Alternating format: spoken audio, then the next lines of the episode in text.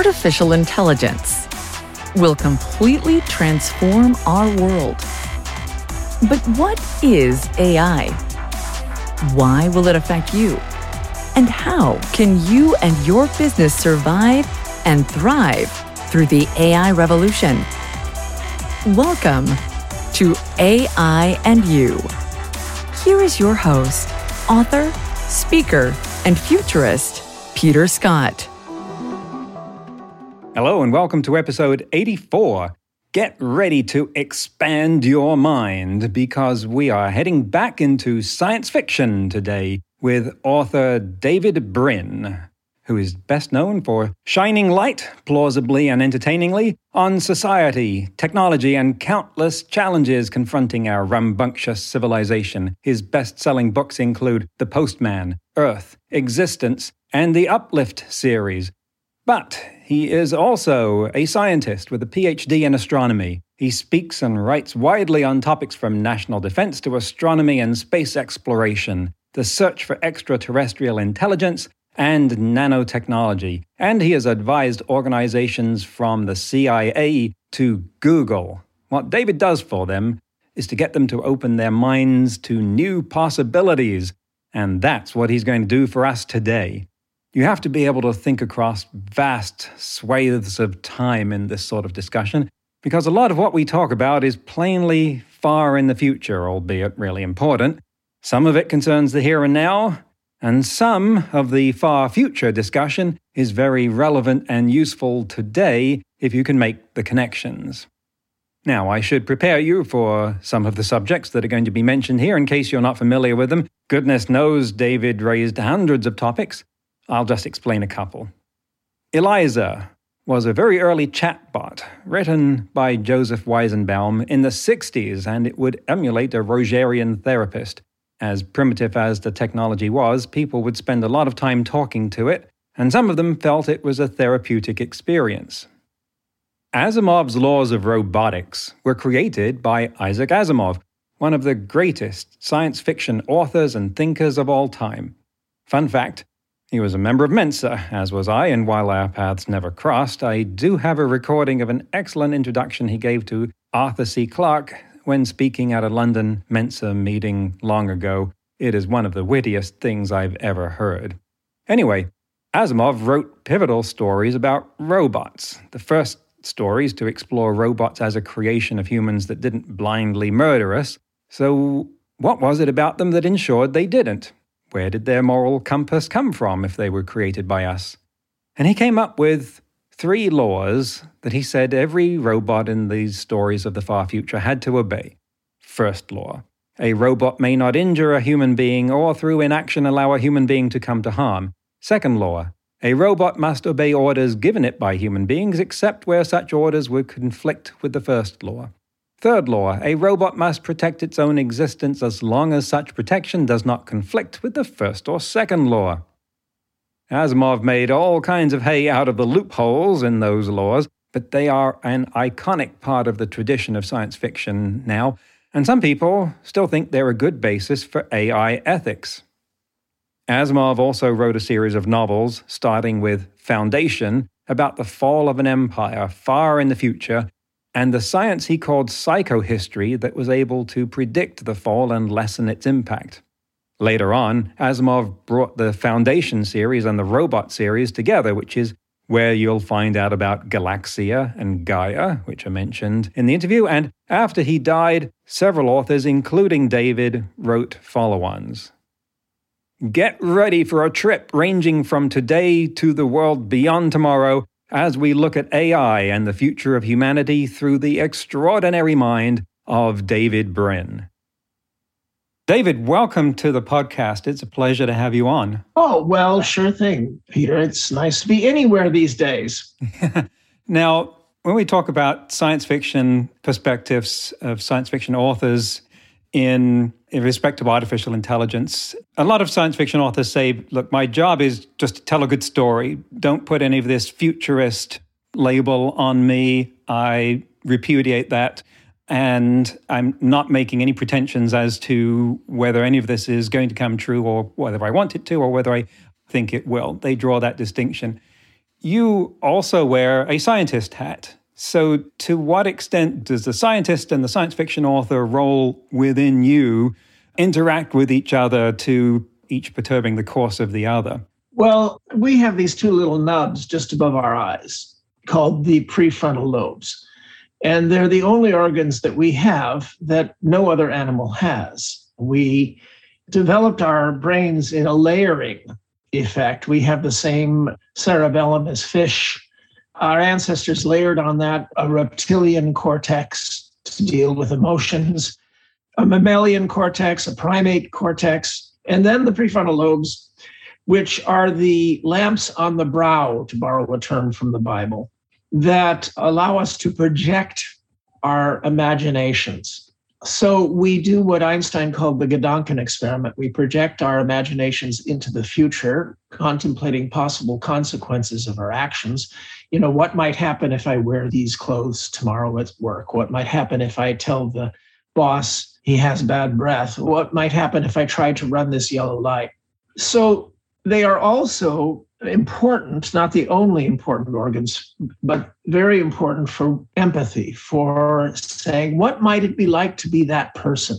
And that's, of course, how we undergo the great project of expanding our circles of inclusion in our civilization. And it's been going on for 250 years. When Jefferson expanded and his ilk expanded it from 0.01% of the population controlling everything to 15, 20% landed white males. Well, that replicated Periclean Athens, but it wasn't enough. So successive, grindingly slow, way too slow expansions, these were driven in part by these prefrontal lobes. Now, that's a little bit of blather to get around to answering your question, which is science fiction authors tend to have hypertrophied prefrontal lobes. We use these lamps on the brow to try to peer ahead because science fiction was badly named. It should have been named speculative history.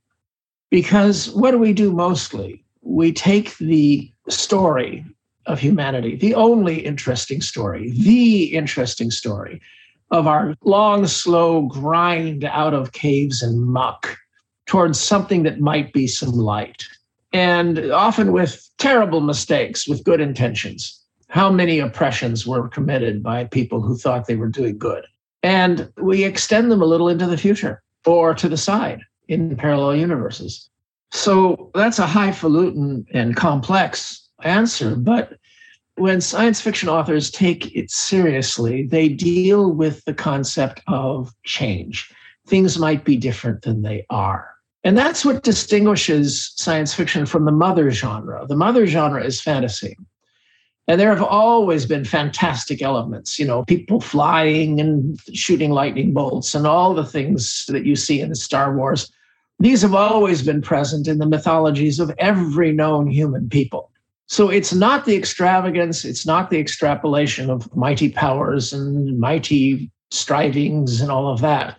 That was all in the mother genre in fantasy, in the Iliad, the Odyssey, Hesiod, Gilgamesh, the Vedas, Murasaki. The thing that science fiction does that's different is it contemplates the possibility that things might be different, that we're not trapped in cycles, that we're not trapped waiting for some chosen one. And this is manifested in the difference between the ships in Star Wars and Star Trek. In Star Wars, it's a little fighter plane that banks against invisible, non existent air.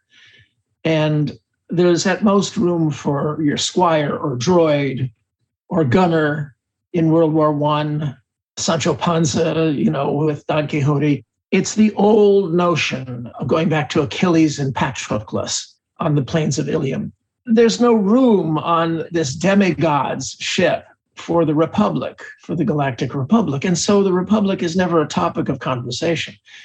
The Republic not only doesn't do anything right, it doesn't do anything in any of the films. It just simply doesn't do anything.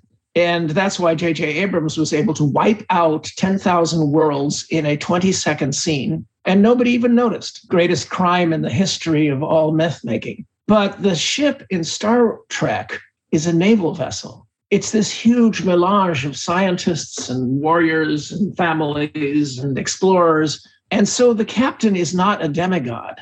The captain is merely way above average. And every episode, she must rely upon several way above average crewmates. And the Federation is there on the ship. It's always a topic its flaws, its benefits, its lessons to us. So, civilization and the possibility that things might be different, these are topics in science fiction, and they're not usually in the mother genre. So I, I, I covered a lot there. I, I talked about how, you know, it should have been called speculative history because that's what most science fiction authors grew up reading, not science. Only about 10% are scientifically trained as I am. That doesn't stop a large number of them from writing excellent hard science fiction. Nancy Kress, Sheila Finch, Kim Stanley Robinson, Greg Bear were all English majors. Yet they know how to hunt down experts. And in exchange for pizza and beer, or maybe naming a character after them, they will consult and offer all the science that you want. And it's that consulting that I want to talk about now because you've given us an indication there of just how widely science fiction speculative history ranges from today or the past into things like Olaf Stapledon's First and Last Man and millions of, or billions of years in the future. But there is, in particular, right now, to bring it down to where we are at this moment in history, a lot of focus on artificial intelligence and where it might be taking us that is causing people to ask questions of science fiction authors in some sort of capacity of you've thought about this more than we have. And that is i think exercising something that science fiction authors many of them have, have wanted for some time. I can think of at least one novel footfall. What happened in it was the science fiction authors were taken off by the government to be consulted as to what should we do about this alien invasion because you've thought about this and we haven't and so something like that seems to be happening now with this intense discussion about artificial intelligence. And I wonder if you could look at some of the things that are being raised there as a social phenomenon of why are these issues now approaching the mainstream and what or how do you address that those kind of questions that people are raising that 15 or more years ago were only the stuff of like Asimov novels and and yours, Foundation follow-ons and so forth. Well, yeah, you mentioned Asimov and the three laws of robotics, and I'm pretty thoroughly imbued in them because I wrote the novel Foundation Triumph, uh, much to the approval of Janet Asimov, that tied together at Isaac's loose ends after he died. So I brought the whole cycle full circle back to his first love and went into implications of what he did with his three laws of robotics. Now, I am one of those science fiction authors who is regularly consulted by agencies and companies and things like that because people take the future very seriously. They take the responsibility of these prefrontal lobes on our brows, trying to peer ahead because we're trying to cross a minefield toward a better world. And the signs that that better world awaits us are very strong. I think that the pessimism we see all around us is unjustified. Cautious optimism is called for because we may not make it. We may step on landmines. We're already, uh, the ground around us is on fire. But we've shown that a human civilization can show agility alongside compassion and alongside justice and innovativeness. But the thing about AI is that, of course, we see the evidence all around us.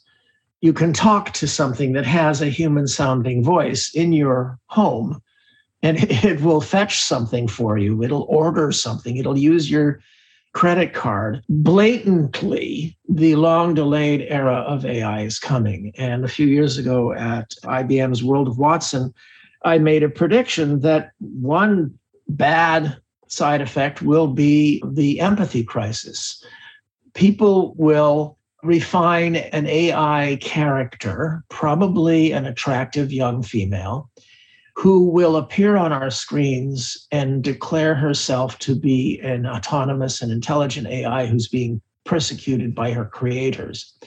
A cheap sci fi plot. And the tools for making them look plausible and sound plausible and tug at our emotions are all there now. And millions will fall for it, possibly giving their credit card numbers or whatever the scam is. And when scientists and tech people say, no, no, no, this is a super advanced version of ELIZA, it's a scam, it doesn't pass a real Turing test, either people will say that proves that you're the bad guys, because after all, who would deny something except for villains? Or people will believe it, and the reasons why they believed it will serve as data for the next try. In other words, we're screwed. And that's not the most malignant form of AI. Of course, we all know the malignant ones in the sci fi movies, you know, Skynet and Terminator, although it won't be military. It was far more likely to come out of one of the 12 biggest Wall Street banks.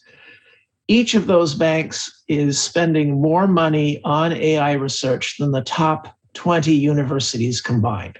And each of them is developing AIs that are inherently designed to be predatory, parasitical, completely amoral, voracious, insatiable, and utterly secretive. In other words, all of the very worst personality characteristics that we could ever want to see in artificial intelligences are being deliberately programmed into these AIs in these banks. And it's not just in the United States, it's not just in the West.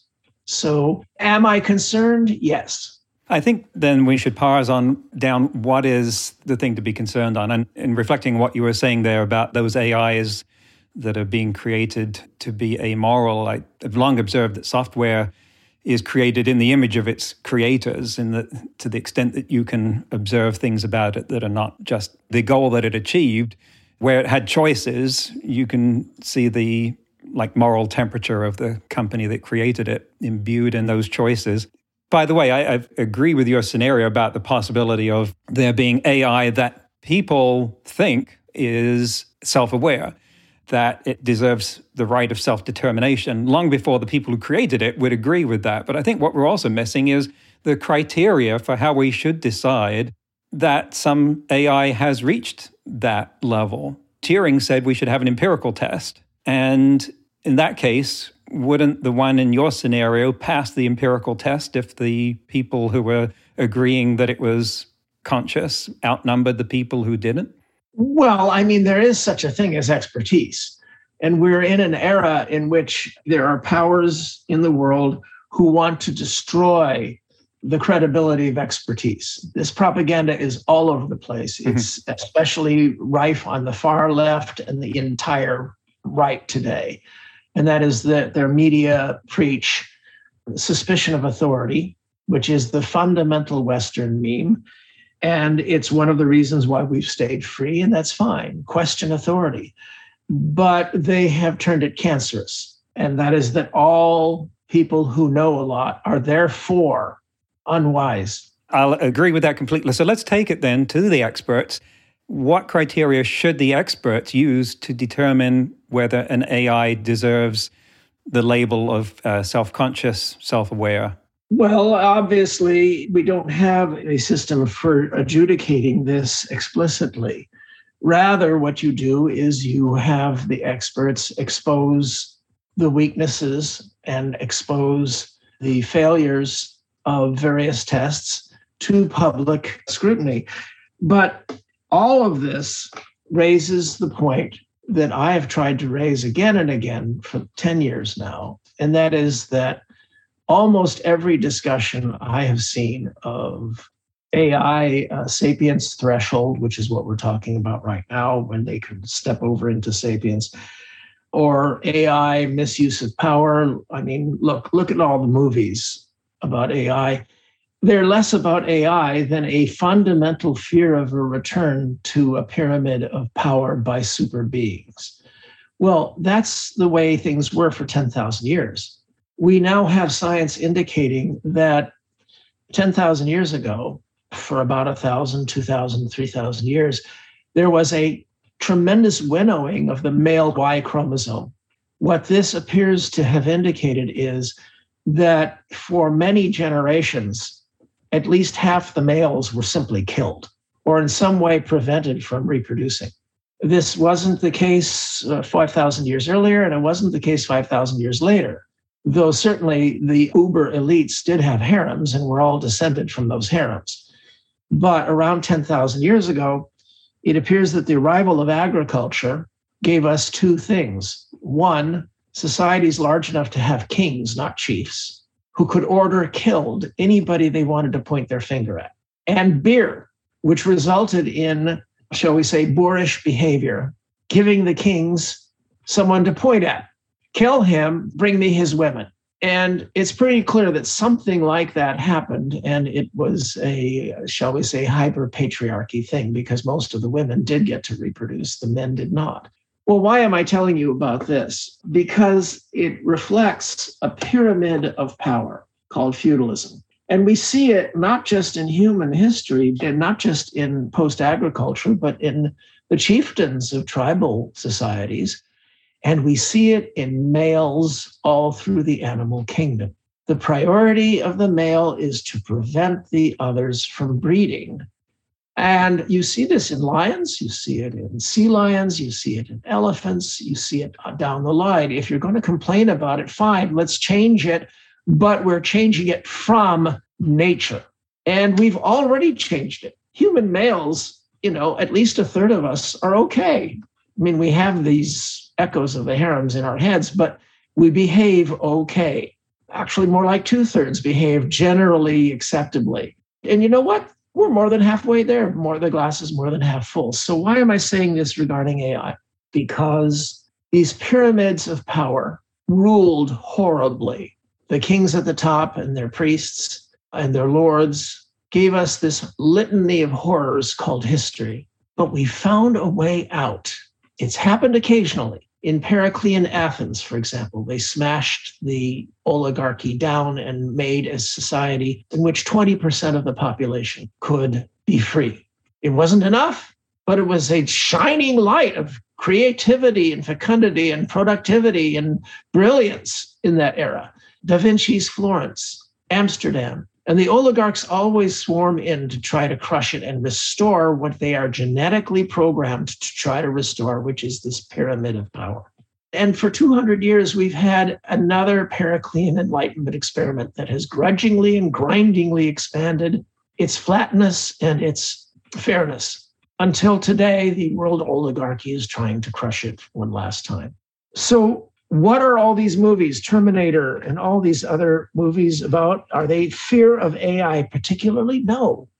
What they express is a deep seated fear of the end of our enlightenment, this flat, reciprocally accountable system in which nobody has a right to point their finger and say, kill him. And in Terminator and in all these other flicks, uh, the Matrix and all of that, what's happened is new demigods have recreated the pyramid of power that oppressed 99% of our ancestors. And that's the real fear. That's the underlying fear. And so that made me think about how we could escape that dire end when the it certainly seems as if the AIs are destined to be much smarter than us. How do you control beings who are vastly smarter than you?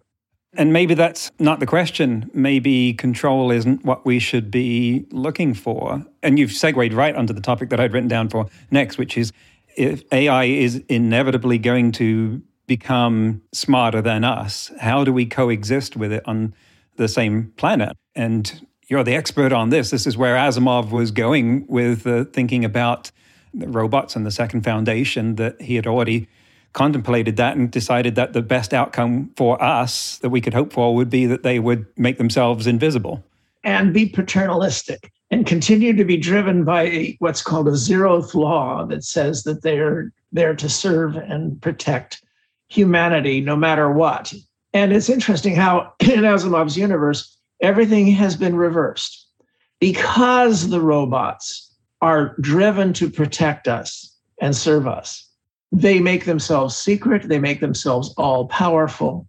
And so you have a situation where the masters are ignorant and powerless and vast in numbers, while the servants are few and rare and all powerful and secretive. And is this because that we as a species, we humans just couldn't stand the thought of not being top dog, of having to exist among another species that was smarter than us, possibly also wiser, more compassionate?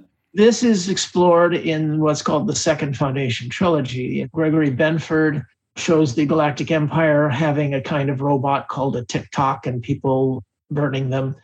Greg Bear, in his novel Foundation and Chaos, took this farther. But my novel, Foundation's Triumph, explores the implications. And in fact, fundamentally, the reason for all this is simple. Asimov wanted to combine his future Galactic Empire space series that had no visible robots in it with his earlier robot novels. And the only way he could justify that is if the robots had gone into hiding. You know, an awful lot of science fiction thought experiments are driven by the exigencies of the conceits of the author. Hmm. But having done that, he created an interesting situation in which he started out in the 40s with Foundation, talking about how statistical science might appraise the future with the equivalent of gas laws. You know, you have so many humans that they can act.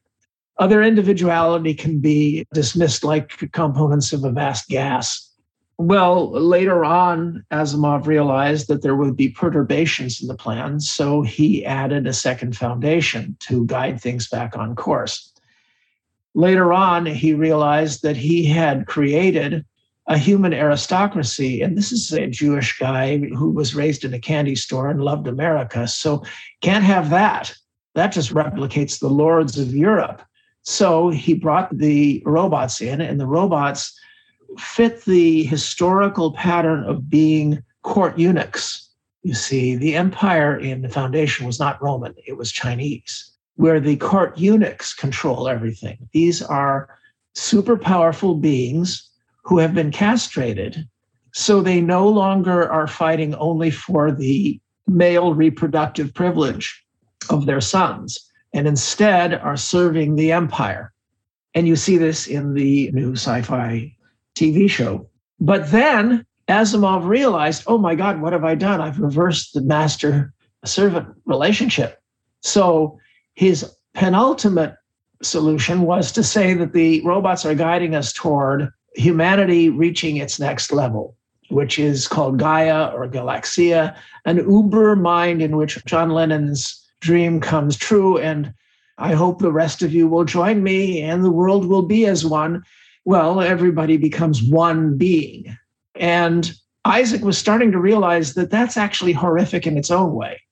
So he was floundering around looking for, and he hinted where he was going to go with that, how he was going to restore human dignity and power and maturity in the context that he had made. And Janet Asimov thought that I found what he was hinting at, that I brought things around full circle in Foundation's Triumph. But I leave it to those who want to find out if that's true. In any event, the point is oh, by the way, it's the same solution as Arthur C. Clarke in Childhood's End. And that is, these were people who expected mushroom clouds on the horizon at any point in time. I did too. I was in grade school and we were taught to expect, you know, nuclear war at any minute. That's probably why, plus lead poisoning, why we're the way we are uh, okay, boomer. The point is that none of these are a solution. That's the end of part one of the interview. I know. What a lady and the tiger ending, right? We're splitting this into two halves to give you some time to catch your breath and not overstretch your download budget. But rest assured, next week, David will pick up where he left off and tell you just what he thinks the solution is. Now you have a week to come up with your own so you can compare notes. We're getting more and more requests from people to appear on the show, often from people who represent them, like an assistant or an agent. Some of the requests have been well thought out, and some of them have been just trying to get publicity. I've got no problem with someone wanting publicity for their company as long as that's not how they come across, and I've accepted about half the requests I've received. But others have caused me to write a canned response that I've put on our contact form, and I thought I'd read part of it to you since it gives a good idea of what our commitment is to you as the listener. and also for anyone who's listening and thinking of pitching a guest. I'll read this fairly fast. We welcome guests who can engage the audience with answers to the questions in our opening prologue and or thought-provoking extensions of the question space. We range over an enormous arena defined by what will be changed by AI or what can inform our evaluation of AI. This has taken us from politics to science fiction and from robotics to philosophy. We could easily embrace topics as far apart as computer science and theology in the same show. Our listeners are educated, informed, and curious. Think TED Talk audience. They're not grouped into any particular specialty, and so we will not get into anything too narrow. But don't worry about getting too technical. Peter will ask for explanations where they are needed or provide an introduction and a prologue recorded later. What is most important is to understand that this podcast is not an industry promotion platform, and we are not here to provide infomercial space. We really don't want to talk with anyone functioning as a director of sales, marketing, public relations, or social media engagement unless that person is primarily an engineer and for some reason wears multiple hats. The hat we want to talk with is the engineer. We are a show for nerds, wonks, and visionaries. Our peer shows are by Azeem Azhar, Lex Fridman, and Sam Harris. We are not interested in your company's capitalization, how many of your customers are in the Fortune 100, what awards you've won, or how much your sales are growing. This audience is allergic to selling. We want to know how your technology works. We do not want to hear, here's a bad problem, but don't worry, we solve it, with AI as just the label. If your company is using AI to solve a problem for customers, we want to know how that happens. How does AI play a role that could not have been satisfied by business analytics, data visualization, modern user interfaces, or statistical correlation? Have you used supervised learning, reinforcement learning, transformers? How much training data did you need and where did you get it? Did you have issues with privacy, bias, or explainability? And how did you solve them? We may not ask those questions, but someone who doesn't know the answers is unlikely to be the right person for this interview. We want to explore the unique development that you have made, how it contributes to the expansion of AI science, what the experience of engaging with it is like, and how you think it will evolve in five or ten years. We want to explore the social, economic, and policy issues raised by this development and talk to someone who likes thinking about those issues. If the proscriptions on selling bother you, this is not an engagement you should pursue further. Our experience overwhelmingly shows that when people come on the show for an engaging discussion about technology and its impact, purely for the love of the topic, that's what most encourages listeners to find out more about what they're doing. For examples of interviews with company representatives that demonstrate this, listen to Paolo Pirjanian, CEO of Embodied, and Satish Sankopandi, Chief Data Scientist of Orbital Media. And there are links to those episodes. We're always looking for passionate thinkers and hope that you recognize yourself in what we've said we want. Thank you. So, there you have an idea of an important aspect of our identity.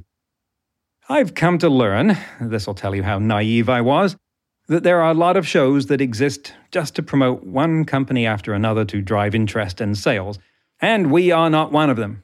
We are here to learn and understand things about AI that are useful and interesting, not have our ears bent by someone telling us what we should want. So if you hear me step out of line on that, then you tell me, okay? In today's news, ripped from the headlines about AI, since we're talking about science fiction anyway, do you remember the scene from 2001 A Space Odyssey, where the astronauts tried to hide their plans from HAL 9000 by talking in one of the extravehicular pods that didn't have a microphone he could listen to? But they didn't realize that he, the AI, had a camera that could see through the pod window and he could read their lips. Somehow he had picked up that talent. How would Hal have learned that, you ask? Well, today, an AI developed by Meta, that's Facebook for those of you not up on the latest renaming, is learning how to read lips.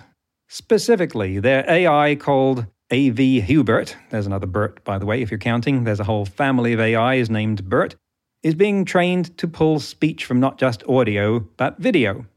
Turns out that we use visual cues of how someone's mouth is moving to help us determine what they're saying, so why shouldn't AI have the same benefit?